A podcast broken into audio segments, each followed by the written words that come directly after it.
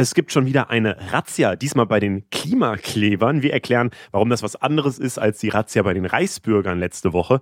Elon Musk wird derweil immer extremer. Wir machen mal ein kleines Update, was da eigentlich so abgeht. Und in der EU soll es bald ein neues Gesetz geben, das politische Werbung im Internet verbieten soll.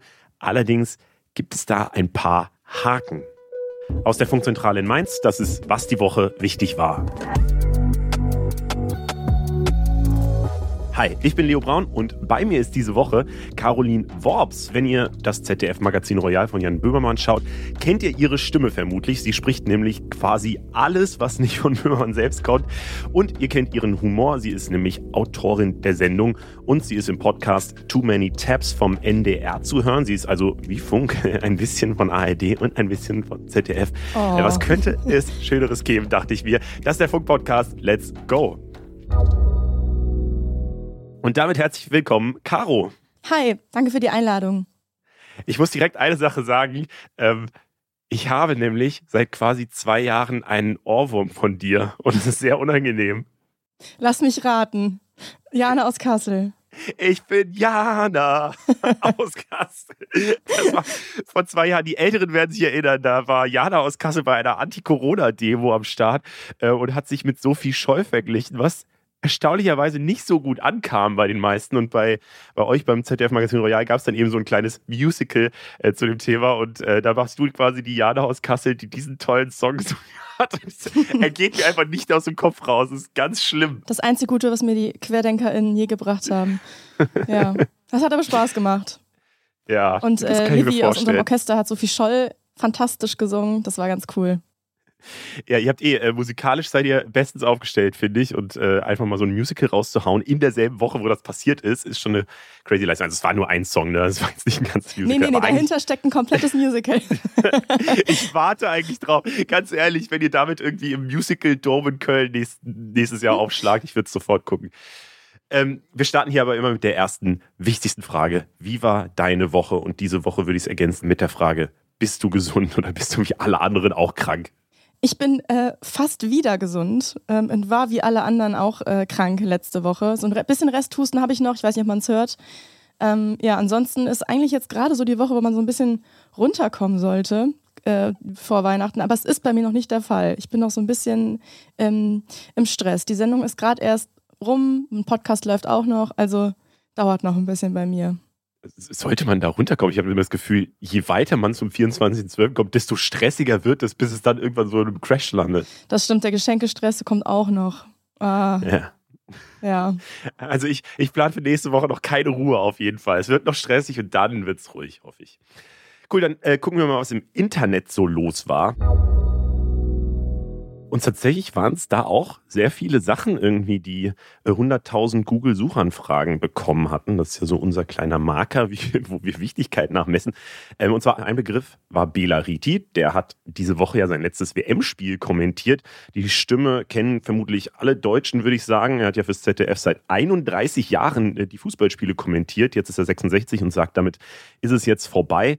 Ähm, ich habe ehrlicherweise keine Ahnung von Fußball, was man hier im Podcast, glaube ich, auch äh, deutlich hört. Aber äh, für mich war er tatsächlich schon immer Teil von WMs und EMs und so weiter. Deswegen hat mich das tatsächlich ein bisschen emotional berührt. Wie ist denn so deine Connection? Weil du bist, das habe ich mir in der Vorbereitung gemacht, du bist ja quasi so die Bela Reti vom ZDF-Magazin.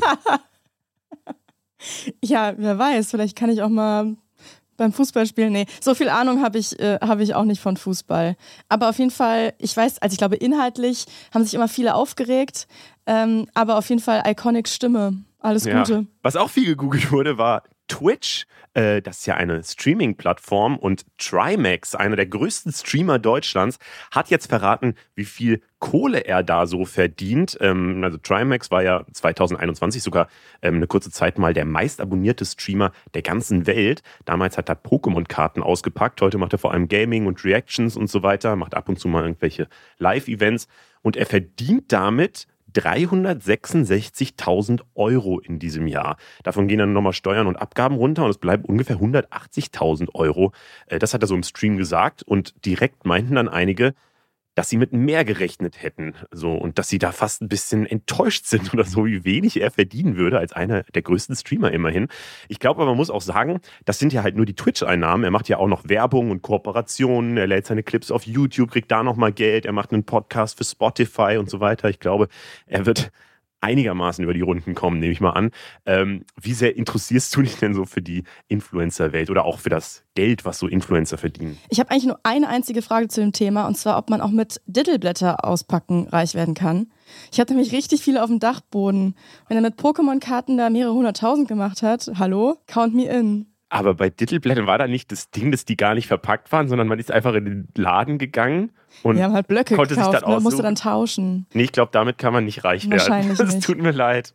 Aber eine andere Möglichkeit, um sehr viel Geld zu verdienen, ist vielleicht beim nächsten Suchbegriff, und zwar Boris Becker. Der ist ja jetzt wieder aus dem Knast raus. Und er hat ein Insolvenzverfahren gehabt, äh, bei dem er gelogen hat und ja Vermögenswerte von mehreren Millionen Euro nicht angegeben hat.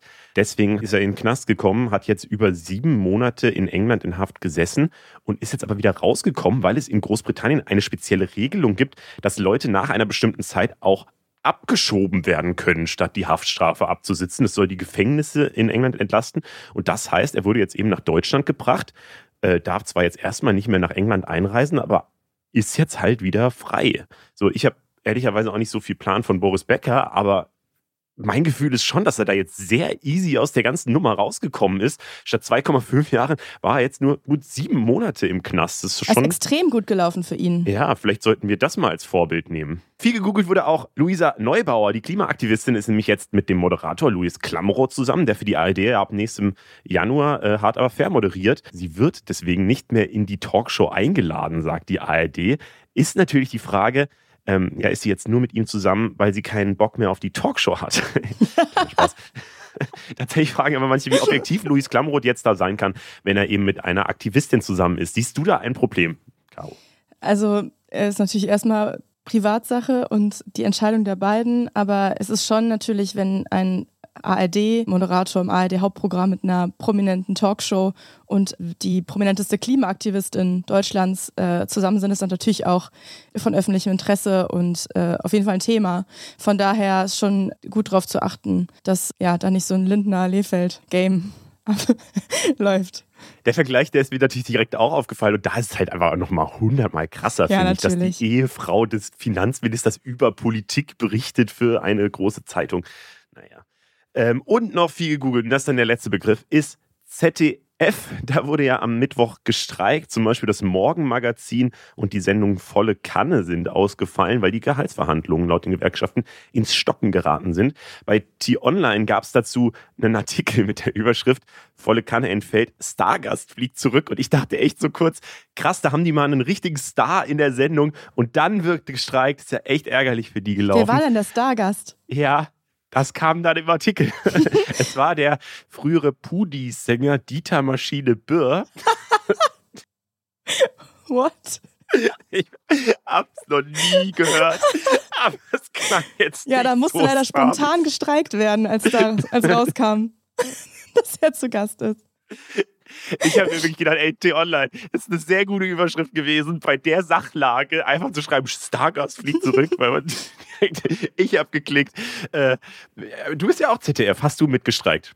Nee, ich habe nicht mitgestreikt. Aber ähm, Solidarität mit allen äh, öffentlich-rechtlichen äh, MitarbeiterInnen. und Solidarität mit dem Pudi-Sänger Dieter Maschine Bier. Ja, vor allem. Dem jetzt, dem jetzt mal wieder die Möglichkeit genommen wurde, im Fernsehen aufzutreten. Mann. Vielleicht kannst du den So. mal einladen zum Funk-Podcast. Ich guck mal. Ähm, wir äh, vergeben ein paar Pokale noch äh, für die Woche und ein Rekord der Woche geht an Wednesday. Das ist die Serie, die jetzt die Milliardenmarke geknackt hat. Über eine Milliarde Stunden haben Netflix-Zuschauer in die Serie seit Start geguckt, sagt zumindest Netflix. Das gab es vorher erst zweimal und zwar bei Squid Game und bei Stranger Things. Netflix hat ausgerechnet, schon 150 Millionen Haushalte haben Wednesday weltweit gestreamt. Damit hat Serienmacher Tim Burton also wieder einen krassen Erfolg gelandet. Vorher ist ja auch schon der Tanz der Hauptfigur mega viral gegangen. Äh, Caro, hast du Wednesday geguckt? Weil ich noch nicht. Ich muss auch sagen, ich habe noch nichts äh, davon gesehen. Ich habe es mir ein bisschen aufgespart, so für die Feiertage vielleicht. Äh, Werde ich mal reinschauen, aber bis jetzt habe ich noch nichts gesehen. Aber was mir aufgefallen ist, also wie schlau quasi einen TikTok-Tanz vorherzuschicken.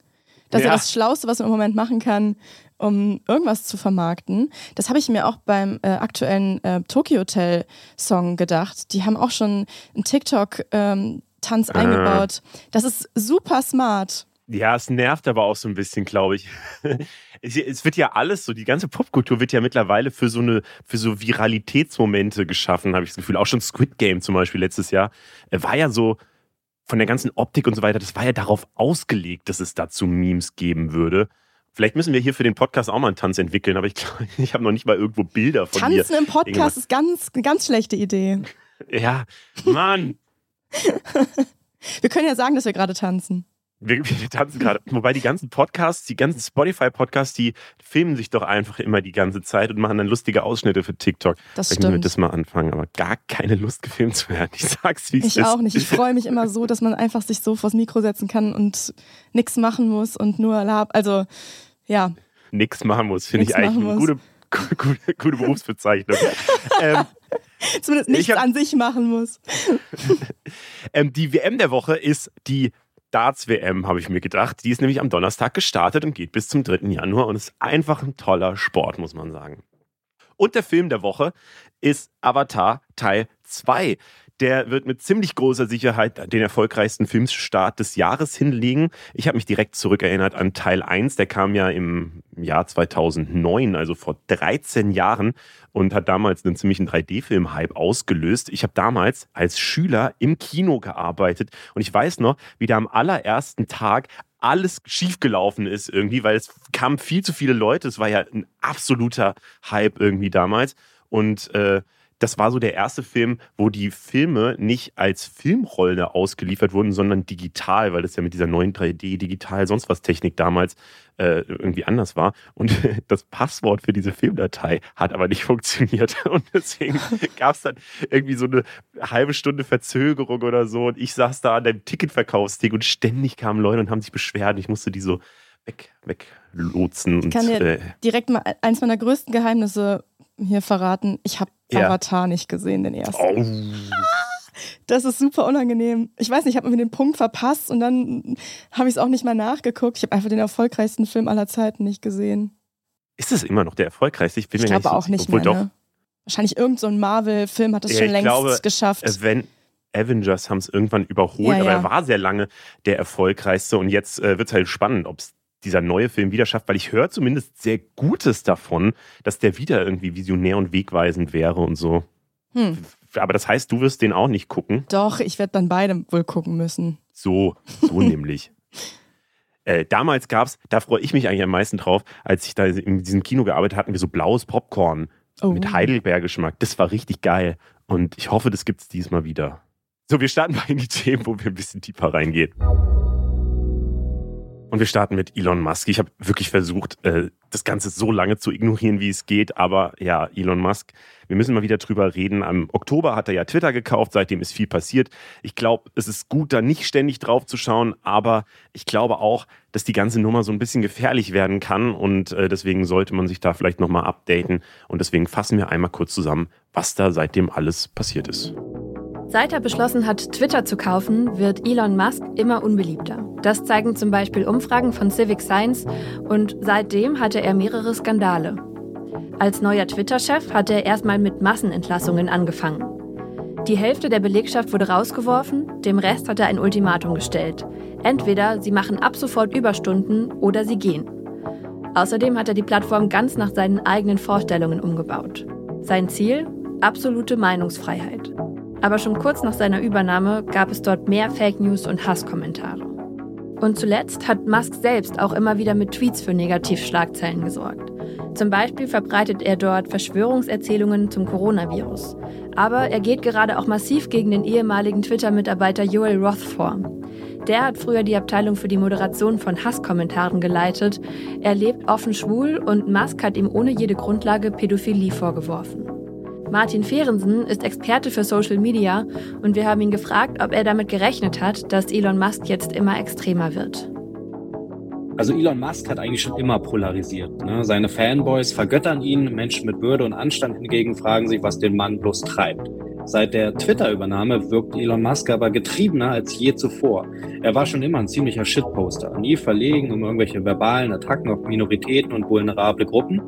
Die offen zur Schau gestellte Menschenfeindlichkeit, mit der Elon Musk seine Angestellten jetzt aber bloßstellt und seine zunehmende und Teilen auch Rechtsradikalisierung, die Lügen, Drohungen und dieser ganze Hass, mit dem er den öffentlichen Diskurs vergiftet, das stellt selbst für Musksche Verhältnisse irgendwie eine neue Eskalationsstufe dar.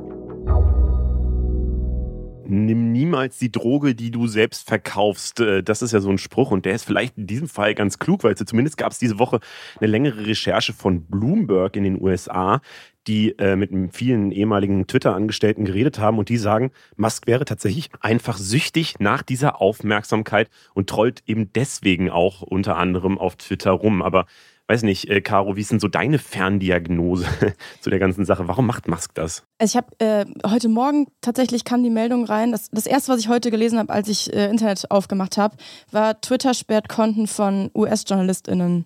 Also so, hm. nicht, dass wir noch eine brauchten, aber das ist auf jeden Fall noch eine Red Flag. Ähm, ich finde irgendwie, ähm, also er begründet das mit Doxing. Angeblich haben wohl JournalistInnen irgendwie ähm, personenbezogene Daten und Standort oder irgendwas von ihm veröffentlicht und er hat eben äh, JournalistInnen von der New York Times und Washington Post von Twitter sperren lassen.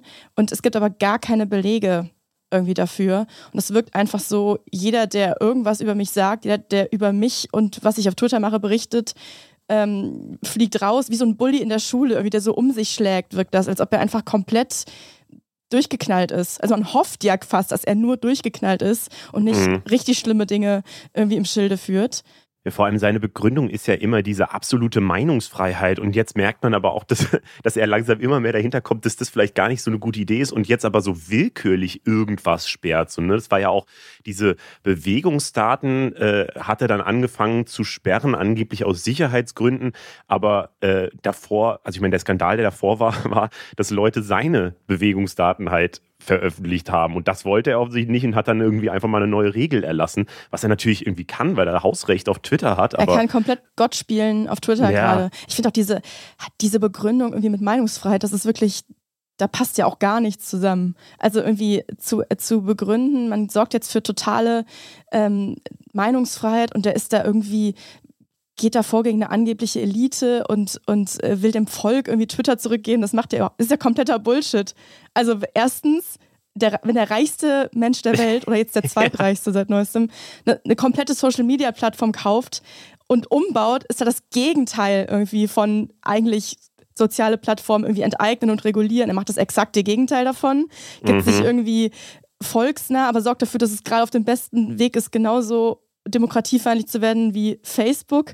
Und ich finde auch dieses, also dieses Meinungsfreiheit-Argument, es kann ja wirklich absolut jeder sagen, was er oder sie will. Es wurde eben nur gegen Accounts gezielt vorgegangen, die irgendwie Fake News verbreitet haben oder Donald Trump waren oder irgendwie Corona, äh, Corona ähm, Fake News verbreitet haben und gesagt haben, dass die Wahl ein Hoax war, was absolut wichtig war und richtig, das zu regulieren. Also das holt er ja eigentlich nur zurück also was will er mit dieser absoluten Meinungsfreiheit? Das ist super, super undurchsichtig.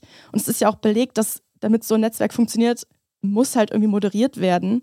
Und sonst, mhm. sonst hast du halt irgendwie Hass und Desinformation. Das ist exakt das, was gerade auf dem Weg ist zu, zu passieren. Also ich check wirklich nicht, was er da. Es wirkt wie eine ganz komische äh, Aktion, die er gemacht hat. Und jetzt hat er dieses Netzwerk irgendwie an, an den Hacken und weiß auch nicht. Oder er weiß genau. Also man kann überhaupt nicht, ich blicke da überhaupt nicht durch, was da abgeht. Ja, weil es ihm schadet es ja auch noch total, ne? Weil, also klar, wenn er diese Meinungsfreiheit macht, dann springen alle äh, Werbedeals und so weiter ab. Das ist ja auch das, was in den letzten Monaten passiert ist, dass diese Plattform, die eh nie rentabel war, jetzt noch äh, mehr rote Zahlen schreibt und er selber jetzt halt auch. Er verliert imagemäßig, er verliert äh, an Geld, so wie du sagst, er ist nicht mehr der reichste Mensch der Welt. Ähm, und damit frage ich mich wirklich, was ist so sein Ziel eigentlich? Ich habe zwischendurch schon so die Vermutung, dass das irgendwie alles ein riesengroßes Ablenkungsmanöver für irgendwas ist, aber ich weiß auch nicht für was. Oh Gott, Und irgendwie, mir kommt das alles so sehr skurril vor. Wir haben deswegen jetzt nochmal bei Social Media Experten Martin Ferrensen, den ihr gerade schon gehört habt, äh, nachgefragt, äh, wo er da noch mehr äh, Gefahrenpotenzial sieht. Und das ist seine Antwort. zwar diente Twitter ja vielen als Plattform, um sich Gehör zu verschaffen. Menschen, die sonst nicht gesehen wurden, keine Rolle spielten im öffentlichen Diskurs, vermochten über Twitter Öffentlichkeit herzustellen. Nun ist Musk auf dem besten Weg, ihnen diesen Raum zu nehmen. Der eigentliche Coup von Musk in seinem Kampf gegen den oder gegen die von ihm so verhasste woke Gesellschaft ist also womöglich gar nicht mehr Redefreiheit herzustellen, indem rechte Spinner und Menschenfeinde wieder ihr Unwesen auf der Plattform treiben dürfen. Der eigentliche Coup ist es, Menschen die Freiheit zu nehmen, sich über Twitter zu Wort zu melden, weil sie sich nämlich zunehmendem Hass und Anfeindung ausgesetzt sehen und sich dann zurückziehen, andere Plattformen suchen, Twitter für sie sozusagen nicht mehr zu gebrauchen ist, um Öffentlichkeit herzustellen. Und ja, das macht ihn tatsächlich in dieser Hinsicht gefährlich. Eine Sache, die man aber vielleicht noch erwähnen muss, Elon Musk mischt sich auch in die Weltpolitik ein. Die Ukraine ist abhängig von seinem Starlink-Satelliten. Der liefert vom All aus Highspeed-Internet und ja, ist seit Kriegsbeginn extrem wichtig für das ukrainische Militär. Es ist sozusagen deren zentrales Kommunikationsmittel. Ende Februar hatte Musk den Dienst in der Ukraine aktiviert. Vor Wochen hat er dann aber gedroht, das Internet wieder abzuschalten. Und das hätte sich vermutlich auch auf den Krieg ausgewirkt. Musks Launen sind also eben echt auch gefährlich. Aber Musk hat auch noch eine andere Seite, das wollen wir hier nicht verschweigen. Fans lieben ihn ja extrem, vor allem wegen seinem unfassbaren Innovationsgeist. Und er steckt viel Geld in Forschung. Sein Projekt Neuralink soll zum Beispiel künftig gegen Demenz eingesetzt werden und so. Also er hat was das angeht, zumindest auch seine positiven Seiten. Deswegen die Frage an dich, Caro, siehst du denn noch irgendwelche Chancen für so eine Rehabilitation von Elon Musk oder ist dieser Mythos für immer gecrashed? Hm, ich glaube, das ist eigentlich das Mindeste, wenn man so reich ist. Mhm. Ähm, das Internet ist halt irgendwie keine Parallelwelt, wo irgendwie Sachen passieren, die egal sind. Also das hat halt reale Auswirkungen auf das Leben von Menschen, wenn dort eben äh, Meinungsfreiheit beschnitten wird und, und alles. Am Anfang dachte ich noch so, okay, das ist einfach irgendwie, der weiß nicht genau, was er macht, der ist irgendwie durchgedreht.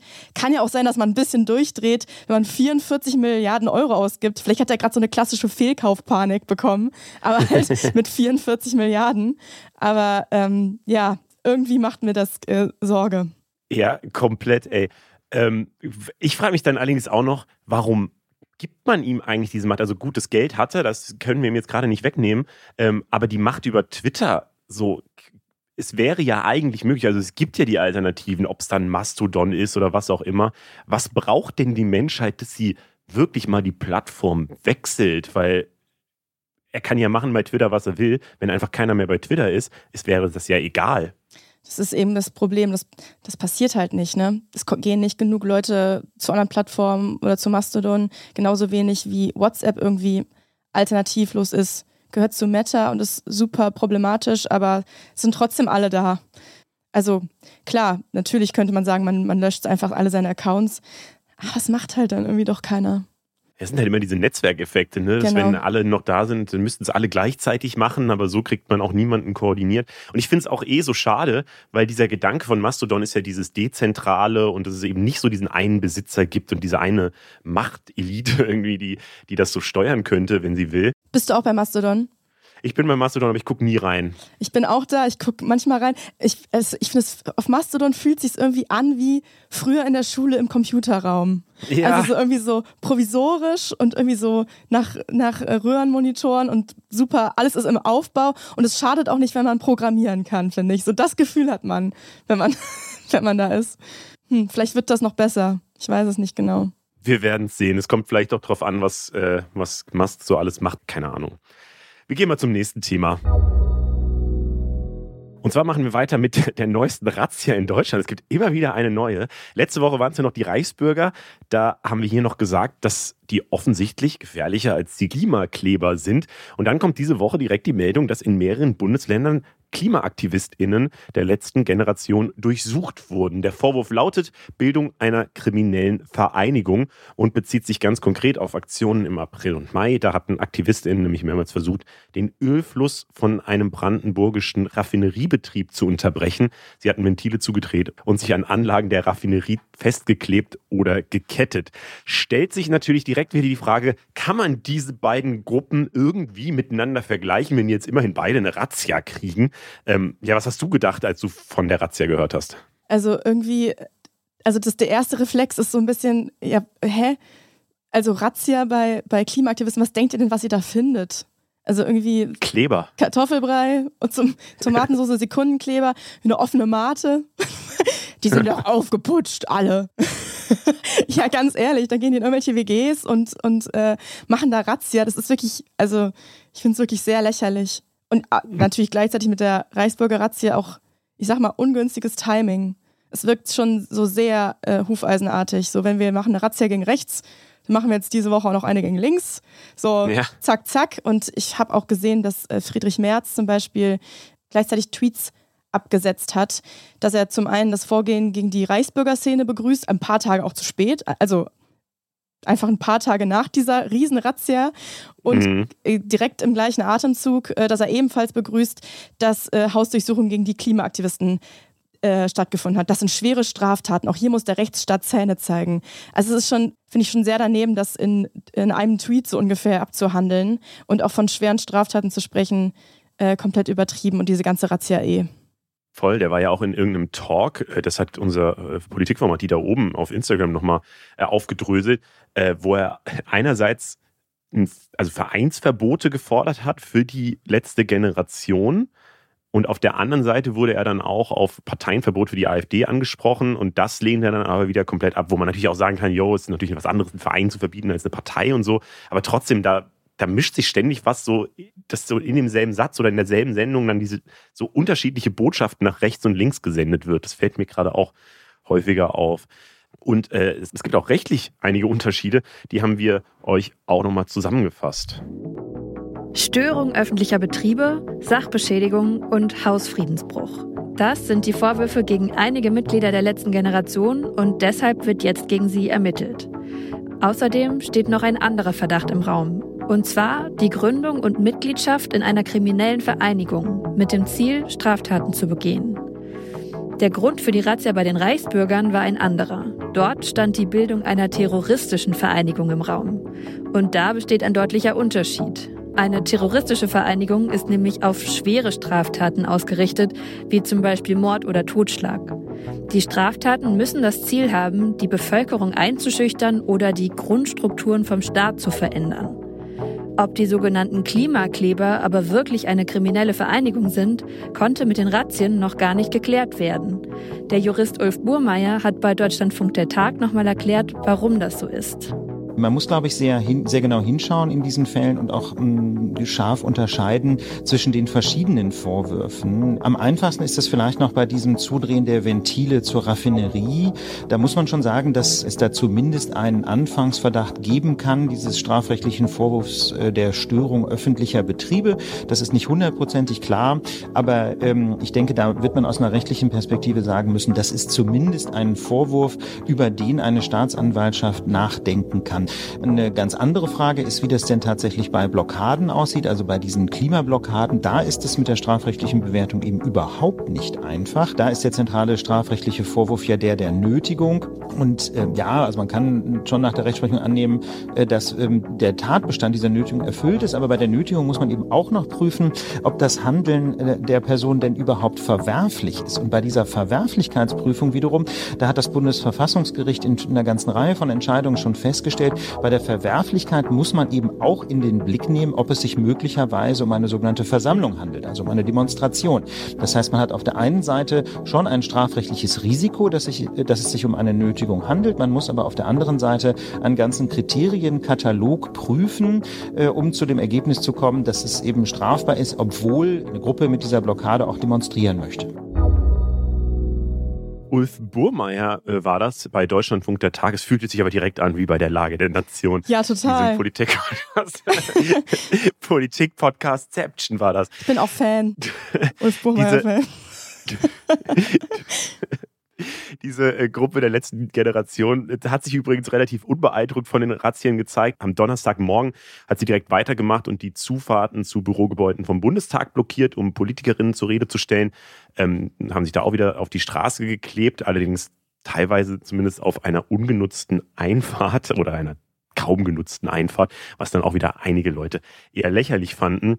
Wie ist denn so dein Take auf die ganze letzte Generation oder diese Aktion generell? Weil viele sagen jetzt natürlich, sie verärgern damit halt alle und machen dem Klimaschutz damit einen Bärendienst, wie es immer so schön heißt. Also sie helfen halt nicht, sondern am Ende schaden sie vielleicht sogar.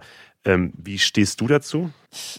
Also man muss ja überlegen, warum das passiert. Also warum sind Leute quasi so so abgefuckt, so verzweifelt, dass sie losgehen und sich mit Sekundenkleber irgendwo festkleben oder Bilder bewerfen. Und es geht mhm. eben, also das Ziel ist ja wirklich, uns alle zu retten, wenn man so will. Also es geht um einfach die Zukunft der Erde und ähm, da müssen wir eigentlich noch viel verzweifelter sein. Eigentlich finde ich auch äh, Straßen blockieren und Gemälde bewerfen angesichts dessen, was uns allen bevorsteht, absolut nicht radikal genug. Also ich finde, ich weiß nicht, ich bin ja auch keine Juristin, aber das mit dieser, mit dieser äh, Verwerflichkeitsprüfung, das klingt schon irgendwie nach was. Also, wie verwerflich ist es denn, gegen den Klimawandel zu protestieren? Die Frage ist halt immer, welche, ja, ja, von den Motiven her äh, würde ich dir komplett zustimmen. Die Frage ist halt immer, sind es dann die richtigen Maßnahmen, die da angewendet werden? Jan Böhmermann hat dazu auch getwittert. Und er schreibt, wenn Deutschland dem Klimawandel so entschlossen entgegenträte, wie die Menschen, die vor ihm warnen, wäre vielleicht noch etwas zu retten. Jan Böhmermann kenne ich gar nicht, aber schlauer ja. Satz. das würde ich unterschreiben. Also natürlich, ist, also eine Razzia zu machen bei, bei KlimaaktivistInnen, das steht in keinem Verhältnis. Ja, vor allem, ich glaube auch, ähm, da, so richtig radikal ist es halt nicht. So, ja, sie verursachen halt einen Stau oder äh, beschädigen Gemälde, wobei das ja nicht mal stimmt. Also die machen ja meistens, werfen sie das halt auf Scheiben vor ja, den Gemälden. Es passiert also, nicht mal was. Und genau. natürlich ist das auch eine, also eine Art von Demonstration, wenn man sich, wenn man eine Straße blockiert, natürlich, die machen das ja nicht, um eine Straftat zu begehen. Die machen mhm. das, um äh, gegen Autos zu protestieren, die für den Klimawandel mitverantwortlich sind. Die gründen ja keine kriminelle Vereinigung, um irgendwie, wie bei den Reichsbürgern, im Gegensatz irgendwie den Staat umzustürzen, Putsch zu planen, Geisel zu nehmen mit über 90 Waffen. Das ist ja einfach, die sind komplett offen mit dem, wofür sie stehen, was sie machen.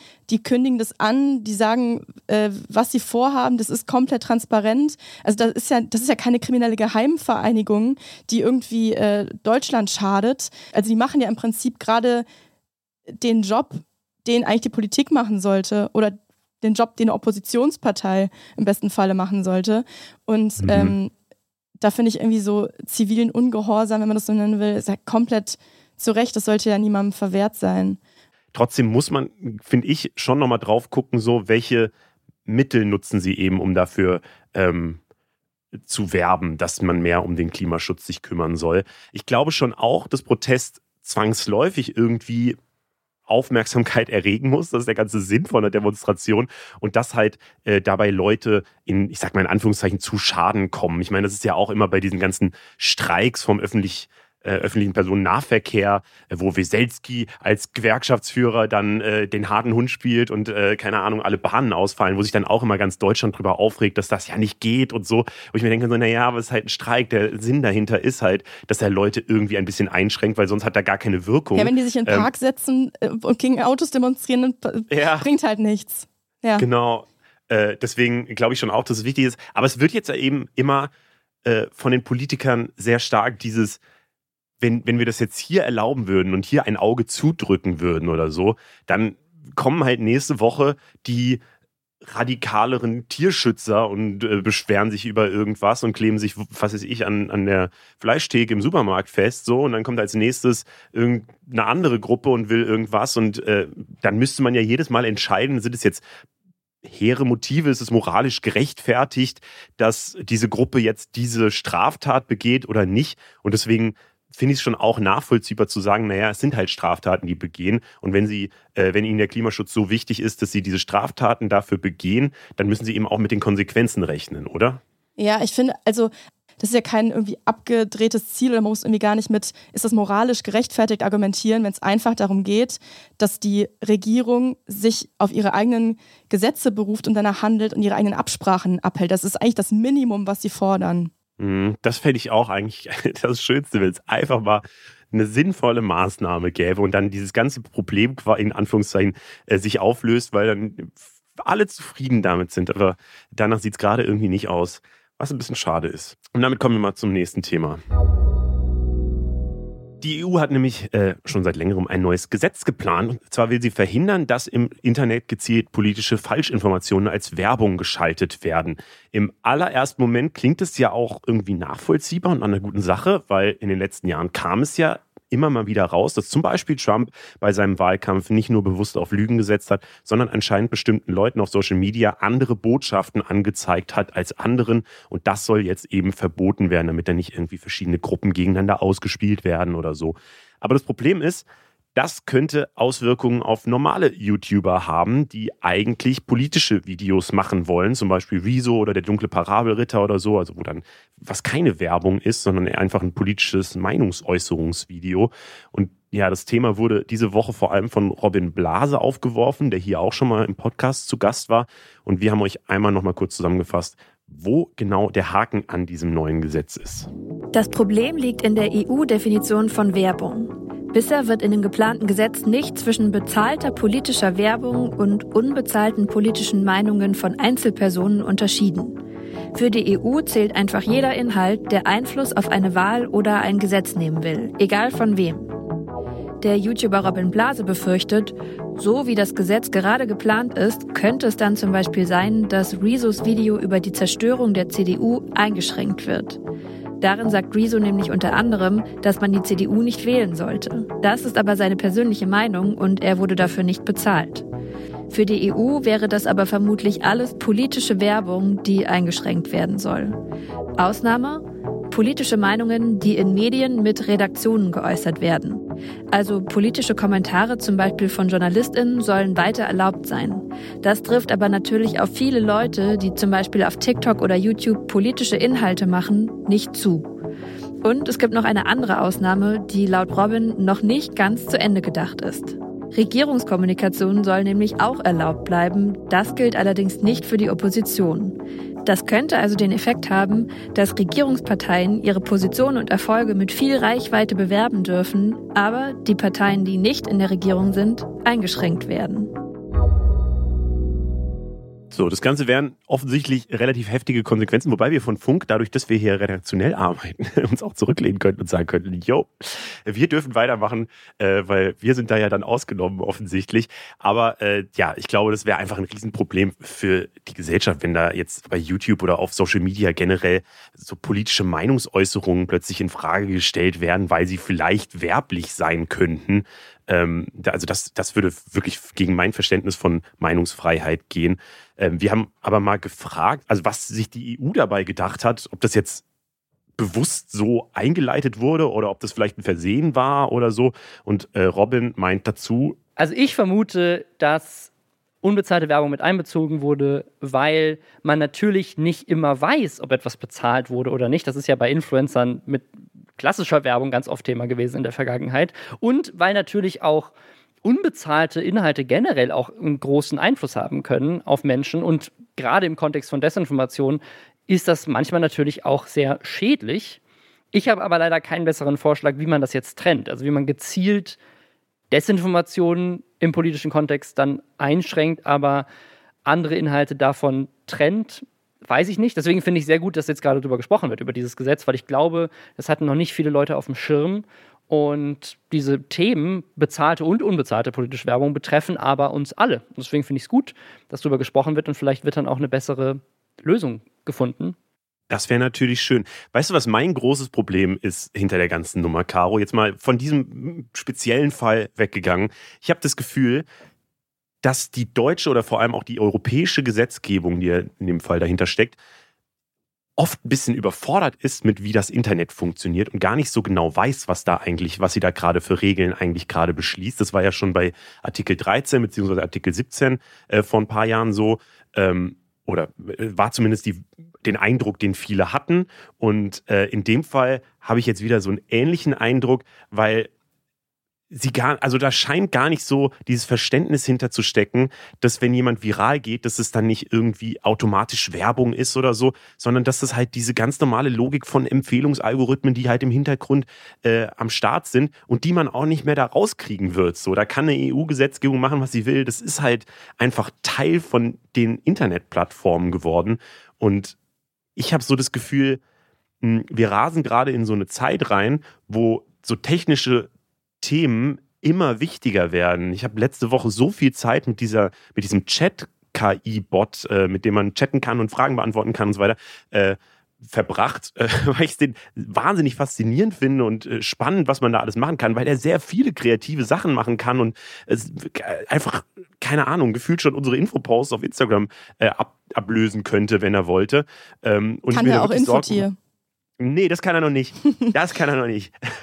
ähm, aber da, da mache ich mir halt wirklich Sorgen, so wo das alles hinführen wird. Und ich fühle gerade, dass die EU oder die Politik nicht so richtig hinterher ist, da schnell genug äh, Regeln einzusetzen, sondern dann so Bullshit-Gesetze irgendwie anfängt.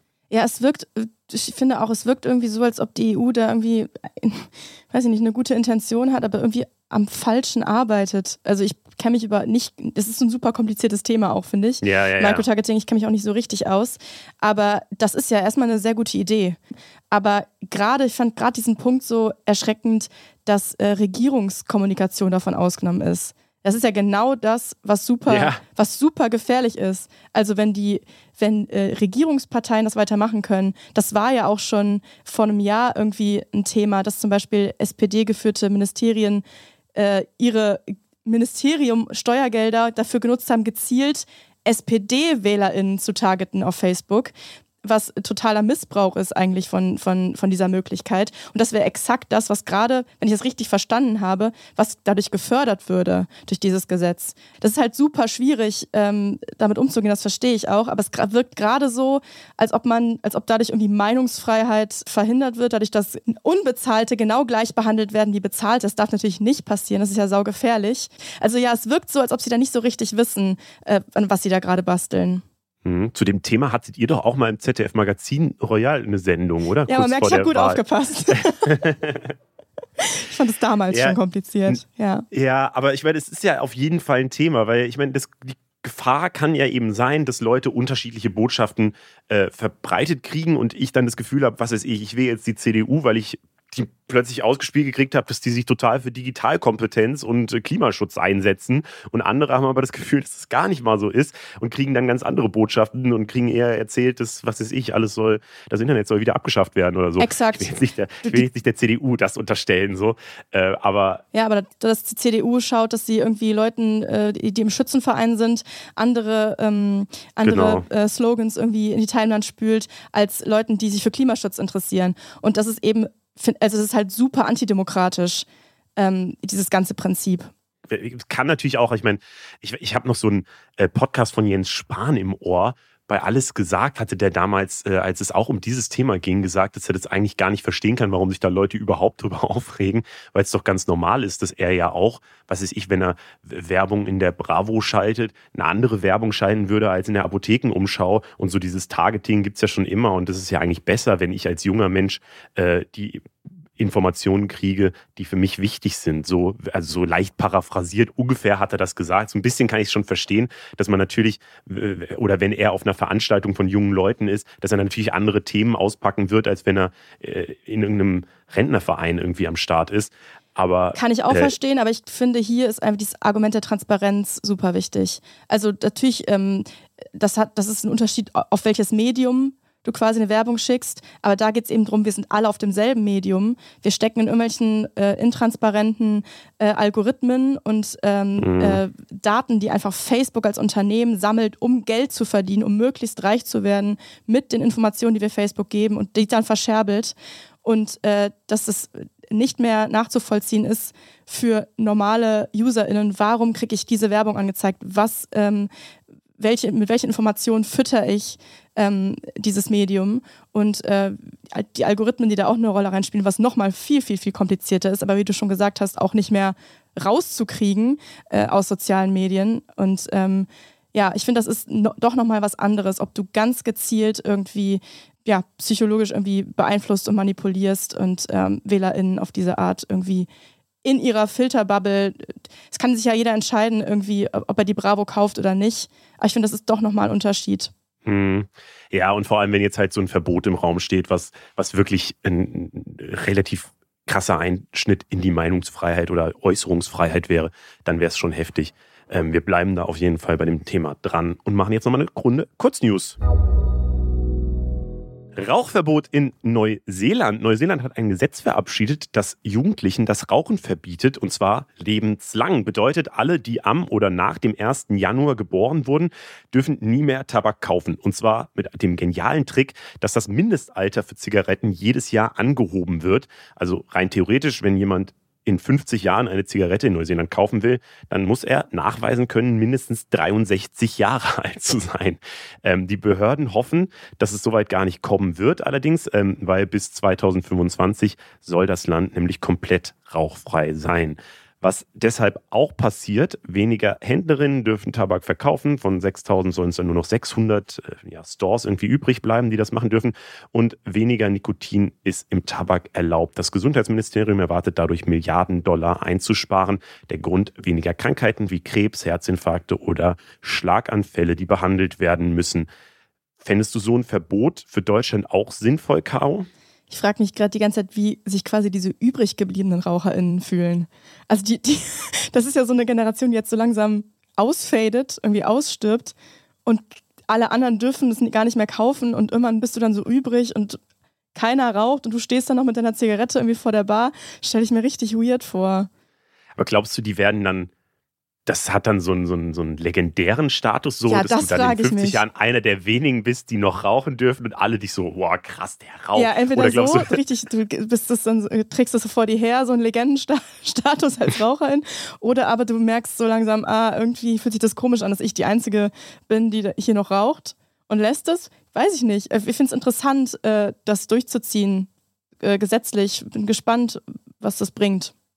Ich finde ich find diesen Kniff so lustig, dass man einfach das Jahr immer weiter anhebt irgendwie. Aber ein Kollege, der vor ein paar Jahren länger in Neuseeland war, der meinte allerdings, dass er das komplett sinnlos findet alles, weil in Neuseeland eh die Leute vor allem kiffen und zwar sehr viel mehr als hier und auch dann so am Steuer sind. Das war so seine Erfahrung und deswegen, ja, weiß ich nicht, wird es wahrscheinlich eher dazu führen, dass die Leute noch mehr kiffen und weniger rauchen und ob das dann so die und wenn richtige man keinen Lösung Tabak ist. mehr äh, kaufen kann, dann auch, äh, ja, hm, wenn vielleicht auch die, ähm, das Kiffen nochmal nochmal auf einem anderen Level. Tafel statt Tablet. An vielen Schulen ist die Digitalisierung auf dem gleichen Stand wie vor Corona. Das hat ein Drittel der befragten Schülerinnen in einer Umfrage gesagt.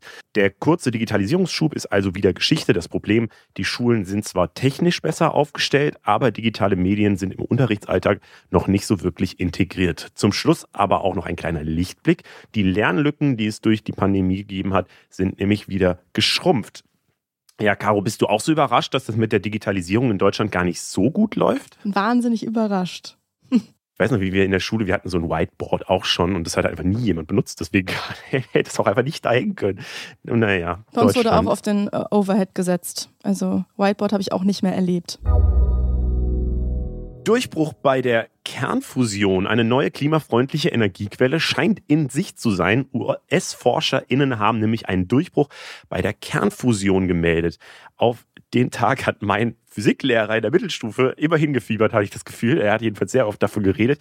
Ich hoffe, er freut sich jetzt. Kernfusion bedeutet, dass zwei Atomkerne zu einem verschmolzen werden und dadurch dann Energie freigesetzt wird. Das ist das, was die Sonne macht, so grob gesagt. Ähm, das Problem war bisher, dass es noch nie geklappt hat, dabei dann mehr Energie rauszubekommen, als man in das Verfahren reingesteckt hat. Und das hat sich jetzt zum ersten Mal geändert. Das heißt, irgendwann, vielleicht könnte es irgendwann so weit kommen, dass wir keine fossilen Energien mehr brauchen oder Atomkraft oder so. Bis dahin wird es aber noch sehr lange dauern, weil es jetzt wirklich nur so einmal so ein Versuch war und auch wenig Energie da insgesamt rausgenommen wurde und so. Ähm, man weiß überhaupt noch nicht, wie man das in so eine Stetigkeit bringen kann. Ähm, und es gibt eben noch viele technische Hürden, um viel Energie zu produzieren. Trotzdem, wenn das irgendwann mal klappt, dann hätten wir eine quasi unerschöpfliche Energiequelle mit diesem System. Hoffentlich kriegen die das nochmal hin. Irgendwie ist es ja so, wir haben als Menschheit dann doch am Ende irgendwie immer Glück, ne? Erstmal irgendwie alles vor die Wand fahren, dann, Ja, ah, mal sehr gut, wir können weitermachen wie bisher. Müssen, Mal sehen, mal sehen, ob das, ob das so schnell geht.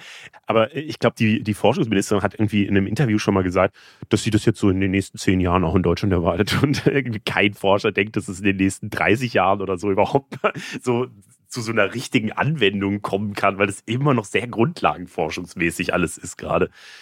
Aber ja, es wäre es wär schön, dann könnten wir alle heizen und das Fenster auflassen und es wäre nicht mehr schlimm. Perfekt. damit kommen wir zu dem Thema, das du uns mitgebracht hast. Und zwar, es ist Karl Theodor zu Gutenberg oder wie er komplett heißt, ich habe es mir aufgeschrieben, man muss es, glaube ich, machen. Karl Theodor Maria Nikolaus Johann Jakob Philipp Franz Josef Silvester Buhl Freiherr von und zu Gutenberg. Das ist ein ehemaliger CSU-Politiker. Catchy Name. Ja, wirklich. Er war Wirtschafts- und Verteidigungsminister und ist dann aber über eine große Plagiatsaffäre im Jahr 2011 gestolpert, musste seinen Doktortitel abgeben, ist dann zurückgetreten und untergetaucht und plötzlich war wieder da mit einem RTL-Jahresrückblick. Menschenbilder, Emotionen wurde von ihm und Thomas Gottschalk zusammen moderiert.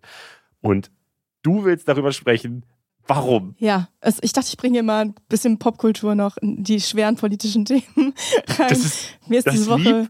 aber ja. warum das?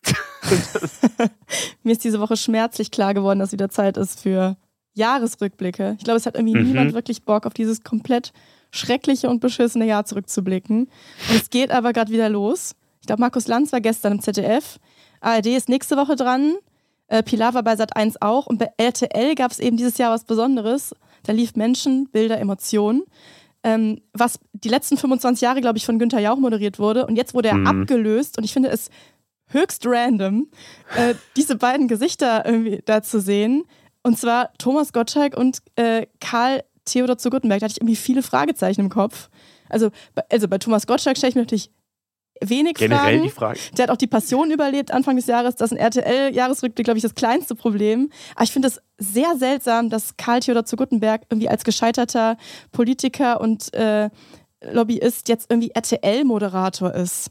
Das letzte, was ich von ihm mitbekommen habe, war, dass er irgendwie vor dem Wirecard-Untersuchungsausschuss aussagen musste. Der war irgendwie verwickelt in den ähm, Wirecard-Skandal als Lobbyist, hat Wirecard beraten und eben diese, diese Geschichte mit dem Plagiat und äh, dass er sein Minister, ähm, von seinem Ministerposten zurücktreten musste. Das hat man irgendwie alles noch so, äh, so präsent.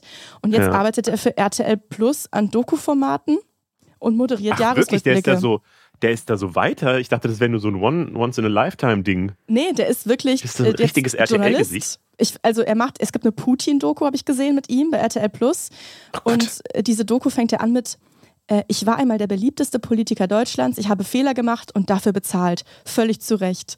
Also, dass er da so Scheiße gebaut hat, befähigt ihn jetzt anscheinend dazu, Putin zu analysieren. Äh, ich weiß nicht. Hast du dir denn die ganze Sendung angeguckt? Weil ehrlicherweise, ich versuche hier immer gut vorbereitet zu sein und lese viel und keine Ahnung. Aber da habe ich wirklich gedacht, ich habe gar keine, ich gucke das nicht. Ich will das einfach nicht sehen. Ich habe es auch nur, ich habe es nicht wirklich ausgehalten. Ich habe so ein bisschen durchgeskippt. Ich habe mir den Anfang angeguckt, weil ich sehr neugierig war, äh, wie man sich als in der Moderationspremiere schlägt in einer Sonntagabend Live-Show über drei Stunden, was ja auch kein, kein leichter Start ist, um fair zu sein. Ähm, und es war, ja, es war, es gab ein Stand-up am Anfang von den beiden, von äh, Thomas Gottschalk und Karl Theodor zu Gutenberg. Oder sollte ich eher sagen, Thomas, spar dir, spar dir bitte den Karl Theodor. KT reicht vollkommen. cool, oder? KT? oh Gott. KT, richtig kultig schon. Schon direkt eine Marke aufgebaut. KT reicht vollkommen. KT. Das ist wirklich un uncool irgendwie. Ähm, Ja. Wie sie da beide stehen. Irgendwie Thomas Gottschalk ist natürlich ähm, komplett Koryphäe und erfahren, kann das einfach wegmoderieren im Schlaf. Aber das ist wirklich eine, irgendwie eine weirde Kombination. Ich weiß auch nicht, irgendwie hat das was mit mir gemacht. Und äh, er versucht sich halt auch in, in Gags, als er mit einem Gast spricht, der äh, mit dem 9-Euro-Ticket durch die Gegend gereist ist und damit 125 Städte besucht hat, dann sagt er, Sie haben das 9-Euro-Ticket in vollen Zügen genossen. Also Oh es, sind Gott. so, es sind so geschriebene Oh. Punchlines, off offensichtlich von AutorInnen, die er noch nicht so, also die er einfach nicht so Aber richtig was sind das performt. denn für AutorInnen? Also, das, sorry, aber das mache ich selbst in dem Podcast, wenn ich mir so vorher überlege, was ich so sagen will. Wenn ich so einen Gag hätte, würde ich den sofort wieder rausstreichen und mich selbst Es war auch bestrafen. nicht der einzige Gag. Ich habe noch einen Clip dabei. Eine Kombination, die Günther Jauch ersetzen soll und ersetzen wird. Ob es gelingt, liegt an uns beiden, lieber Thomas. Ja, du weißt aber schon, dass die Twitter-Gemeinde die, die Stifte bereits gespitzt hat. Also einen Shitstorm sollten wir gemeinsam hinkriegen. Also man oder? merkt, du bist alt geworden, weil die Twitter-Gemeinde stiftet, hat keine Stifte in der Hand, aber das War selbst doch mit, der, selbst mit der bildlich- neuen Frisur War doch bildlich gesprochen. Die Stifte, die Stifte sind gespitzt. Oh, und das Also wie- zündet auch nicht so richtig. Also es lacht halt leider auch niemand.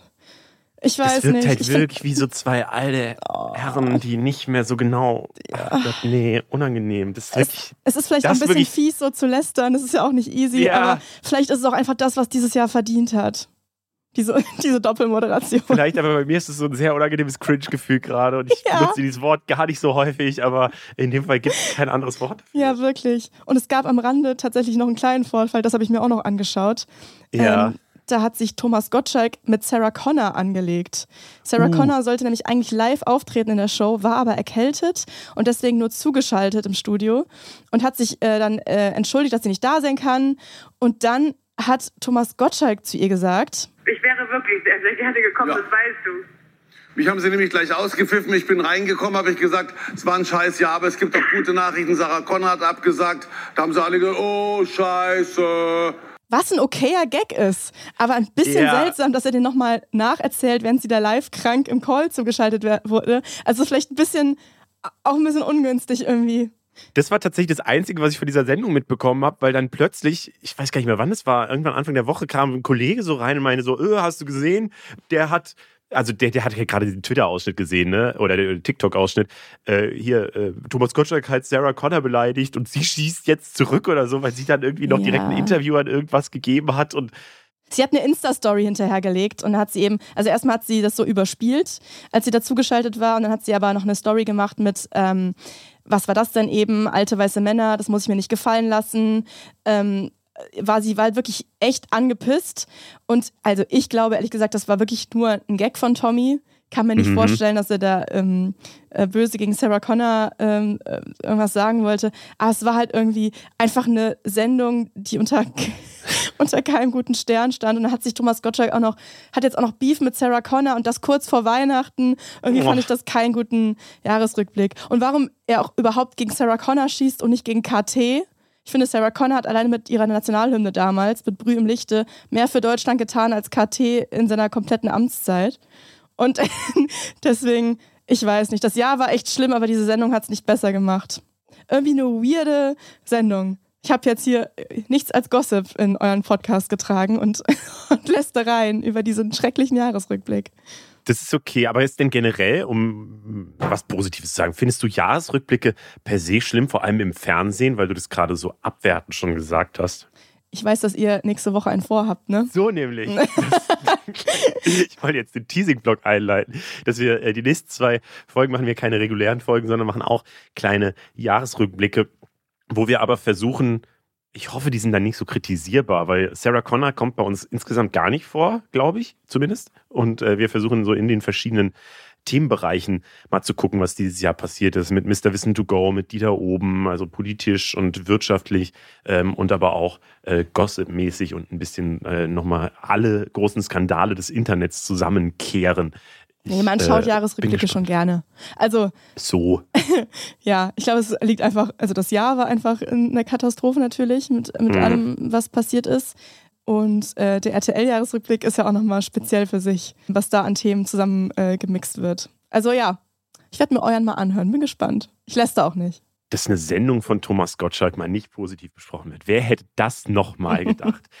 äh, Caro, vielen, vielen Dank, dass du am Start warst. Ich fand's richtig schön. Ja, vielen Dank für die Einladung. Ich fand's auch schön. Wenn ihr mehr von solchen wichtigen Stories hören wollt, äh, du hast ja auch einen eigenen Podcast, Too Many Tabs von Enjoy, also vom NDR. Was, was, was besprecht ihr da immer so? Genau, den mache ich zusammen mit meinem Freund und Kollegen Miguel Robitzky. Und äh, ja, Too Many Tabs heißt es, weil wir immer zu viele Tabs offen haben und äh, Mhm. äh, jede Woche eintauchen in irgendwelche Rabbit Holes, aus denen wir nicht mehr rauskommen. Und dann schließen wir zusammen im Podcast unsere Tabs. Manchmal ist es äh, reiner Gossip, so wie gerade. Manchmal äh, sind es ein bisschen ernstere Themen oder auch wochenaktuelle. Ähm, ja, hört doch einfach mal rein, äh, wenn ihr Lust habt, ähm, auf einen neuen Podcast. Too Many Tabs in der ARD Audiothek und überall auch sonst, wo es Podcasts gibt. Cool, kann ich sehr empfehlen. Dann äh, danke an alle, die hier zugehört haben. Mein Name ist Leo Braun. Wir sind Funk. Wir freuen uns immer über gute Bewertungen auf Spotify zum Beispiel oder auf anderen Podcast-Plattformen, weil wir sind überall äh, zu finden. Funk ist ein Angebot von ARD und ZDF und die Infotiere, die auch immer unsere Podcasts abschließen, sind diese Woche die Polarfüchse. Uh. Herzlichen Glückwunsch an die Polarfüchse. Das klang irgendwie. Das klingt doch wie Affen. Warte mal, das sind doch keine Füchse. Huch. Naja, äh, ciao. Ciao.